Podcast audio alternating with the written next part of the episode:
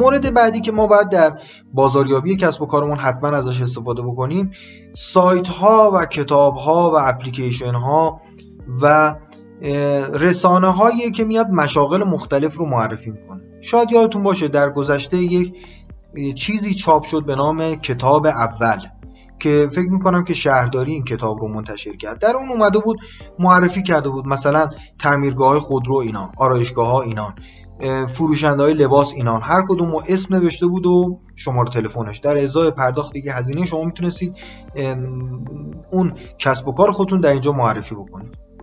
بعد از گذشت زمان سایت های بسیار زیادی و اپلیکیشن های متنوعی قرار گرفتن به وجود اومدن که این کار رو انجام می‌دادن حتی بسیار از اینها رایگان هم بود.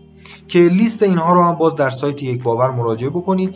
من به دلیل اینکه این موارد مرتبا تغییر می‌کنه به روز رسانی میشه لیست رو در سایت قرار دادم تا بتونم edit بکنم موارد جدیدتری رو که پیدا می‌کنم یا ایجاد میشه اونجا به شما معرفی بکنم. پس در تمامی این فایل ها جایی که قرار منابع و اون لینک های دسترسی رو به شما بدیم باید به سایت یک باور مراجعه بکنید.